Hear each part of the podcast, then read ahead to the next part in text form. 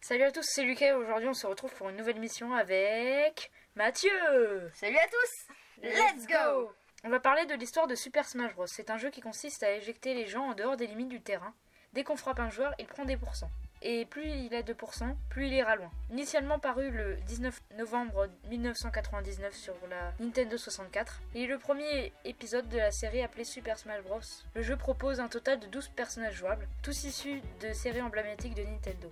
Le joueur a ainsi le choix entre Mario, Link, Kirby, Pikachu, Donkey Kong, Fox, Samus et Yoshi, auxquels il s'ajoute Rondoudou, Luigi, Captain Falcon et Ness, qui peuvent être débloqués. Chaque personnage dispose d'une palette de coups, dont trois spéciaux que le joueur doit connaître pour adapter sa stratégie. Outre le mode versus qui permet jusqu'à 4 joueurs de s'affronter, je dispose d'un mode solo proposant diverses activités, comme briser des cibles, activer des plateformes et parcourir le mode classique. Publié le 24 mai 2002 sur GameCube, il est le deuxième épisode de la série appelée Super Smash Bros. Melee. Le jeu s'appuie sur la mécanique introduite lors du précédent opus. Les combats entre des personnages issus de séries emblématiques de Nintendo. Ainsi, 14 combattants viennent s'ajouter à ceux déjà présents dans l'opus précédent, montant le nombre de personnages total à 26. Par ailleurs, la palette de coups a été agrandie. Chaque personnage disposant désormais de 4 coups spéciaux, comme 3 dans l'opus précédent. Concernant le mode solo, d'autres options ont été ajoutées, comme les modes aventure, all-star et événement. Enfin, cet épisode marque l'arrivée des trophées dans la série. Sorti le 27 juin 2008 sur Wii, Super Smash Bros. Brawl est le troisième épisode de la série. S'inspirant toujours des mécaniques introduites dans les précédents épisodes, le jeu propose un total de 39 personnages jouables.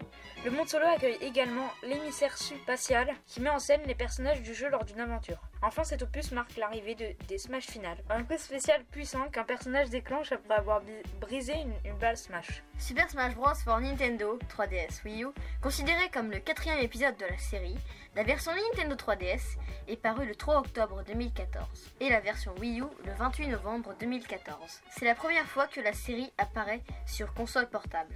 Le joueur a le choix parmi un total de 49 personnages jouables qui sont les mêmes pour les deux versions. En revanche, les arènes selon la version, bien que certains soient communs aux deux, bien qu'il n'y ait pas de multiplateforme entre les versions, le jeu qui est compatible avec les figurines Amiibo permet aux joueurs, grâce à celle-ci, d'apporter les combattants qu'ils ont personnalisés. Enfin, le jeu est le premier de la série à accueillir du contenu additionnel, gratuit et payant. Ce contenu permet aux joueurs d'acquérir des combattants et des arènes supplémentaires ainsi que des tenues pour personnaliser le Mi. Paru le 7 décembre 2008 sur Nintendo Switch, est le cinquième épisode de la série appelé Super Smash Bros Ultimate. Le jeu met à disposition du joueur l'ensemble des personnages jouables des épisodes précédents, en plus d'en introduire de nouveaux.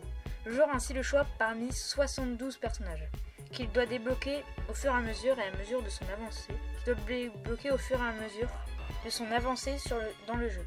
Ces autres personnages sont également disponibles via le contenu additionnel payant.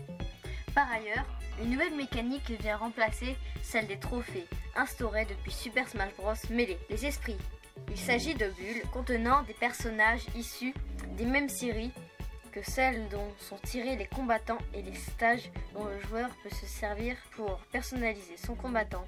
Il peut ainsi par exemple augmenter sa vitesse, réduire les dégâts causés par le poison, résister aux armes, etc. Les esprits se collectent au travers des différents modes de jeu.